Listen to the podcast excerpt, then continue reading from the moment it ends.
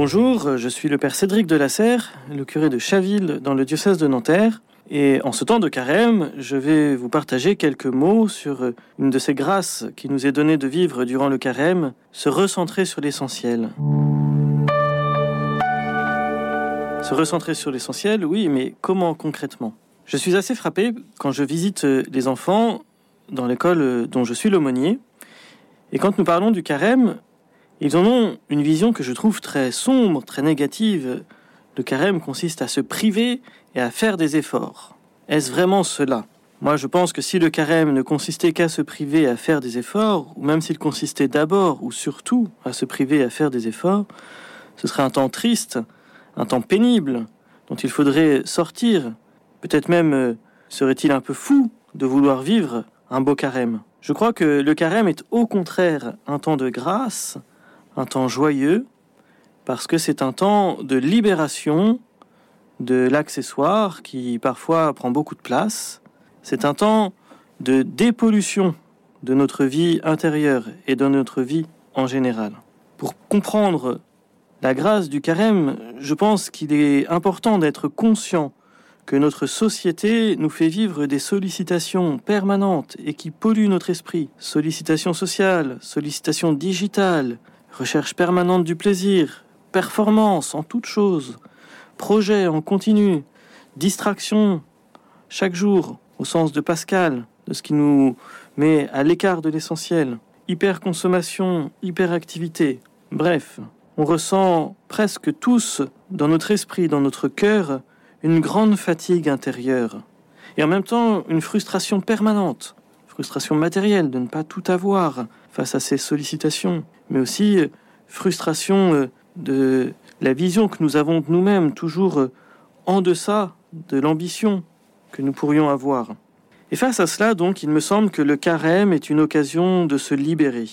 Ne le voyons donc pas comme un temps où il y a des prescriptions de choses à faire en plus, plus de prières, plus d'actions caritatives.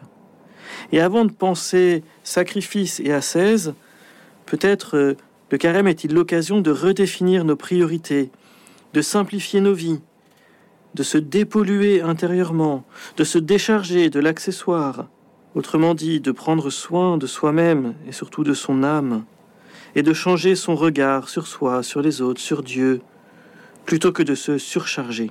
Pour vivre cette libération intérieure, pour se recentrer sur l'essentiel, je crois que tout seul, c'est difficile. Nous avons besoin d'être aidés et accompagnés. Et il y a des experts de cette libération intérieure. Les experts, ils ont un autre nom, ce sont les maîtres de la spiritualité.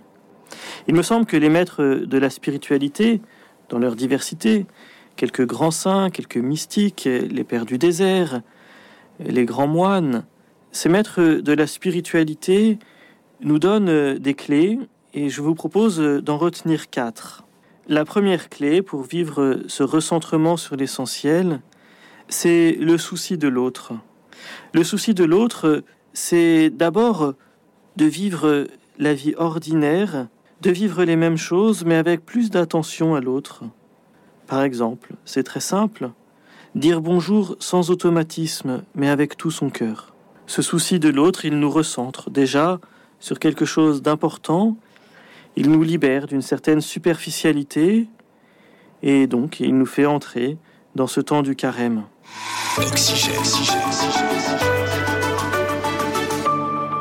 Une autre clé que nous donnent les experts et les maîtres de spiritualité, c'est la vigilance intérieure. La vigilance intérieure, c'est cet état d'esprit qui fait que l'on n'agit plus, que l'on cherche à ne plus agir en pilote automatique. Quand je sens que je me laisse embarquer par mes émotions, par la colère, la peur, le repli sur soi, mais peut-être aussi l'excitation, quand je sens que je me laisse emporter, alors euh, la vigilance intérieure, c'est cette capacité à prendre du recul pour identifier ce qui a déclenché cet état. Pourquoi me suis-je mis en colère? Pourquoi ai-je peur dans cette situation? Pourquoi est-ce que je me replie sur moi? Étant plus attentif à cela, nous sommes aussi mieux équipés pour être plus forts et résister aux sirènes qui nous poussent dans la mauvaise direction. Après le souci de l'autre et la vigilance intérieure, les maîtres de spiritualité nous donnent une troisième clé qui est la sobriété. La sobriété, soyons clairs, ce n'est pas d'abord la privation à force de volonté ou de reprise sur soi. La sobriété, c'est trouver le bon équilibre intérieur. La sobriété, c'est ne pas se laisser distraire par des perturbateurs. Et je pense que dans notre société, l'érotisation de nos relations, la valorisation du narcissisme, le matérialisme, l'hédonisme, sont des perturbateurs qui nous détournent de l'essentiel. Sachons retrouver le bon équilibre intérieur. Peut-être euh, pour cela pouvons-nous cultiver un retrait par rapport à l'esprit du monde, retrouver le sens d'une certaine lenteur, d'un certain silence. Dans une vie ordinaire, ça peut être tout simplement de décider d'éteindre la télé, d'éteindre les écrans et de contempler un paysage, d'aller marcher en forêt, de lire un bon livre, de profiter d'un feu de cheminée. Ces équilibres intérieurs, ce sont des choses simples, mais ce sont des choses nécessaires pour se recentrer sur l'essentiel. Après cette recherche de sobriété, une quatrième clé qui peut-être est la plus importante, mais qui nécessite d'être passée d'abord par les trois premières, une quatrième clé, c'est la méditation, ou en chrétien, si on est plus ambitieux, l'oraison. La méditation, c'est la capacité à se décentrer de soi-même et à prendre du recul sur ce que nous vivons pour en découvrir le sens ou en approfondir le sens. Ce changement de rapport à soi-même, il est toujours fructueux.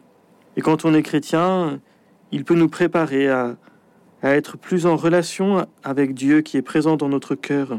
Cette prise de recul, c'est de découvrir que si Dieu est présent dans notre cœur, il nous faut nous aussi l'être. Le temps du carême, finalement, ce temps de recentrement sur l'essentiel, c'est tout simplement cela, redécouvrir que Dieu est présent au plus intime de nous-mêmes et que dans l'ordinaire de notre vie, nous avons du mal à l'entendre, à l'écouter, à le ressentir. Redécouvrons cette présence de Dieu et alors, très certainement, le temps de Pâques sera vécu de manière renouvelée, infiniment plus belle. Ce temps de vie, de la vie de Dieu, de cette victoire sur la mort, eh bien déjà, nous pouvons en goûter les conséquences euh, au plus profond de nous-mêmes. Alors, chers amis, profitez de ce temps du carême pour vous recentrer sur l'essentiel. Prenez du recul sur l'ordinaire de votre vie, plongez en vous-même, renouvelez votre vie de prière, rencontrez votre Seigneur. Il est là, au plus intime de vous-même, et il vous attend.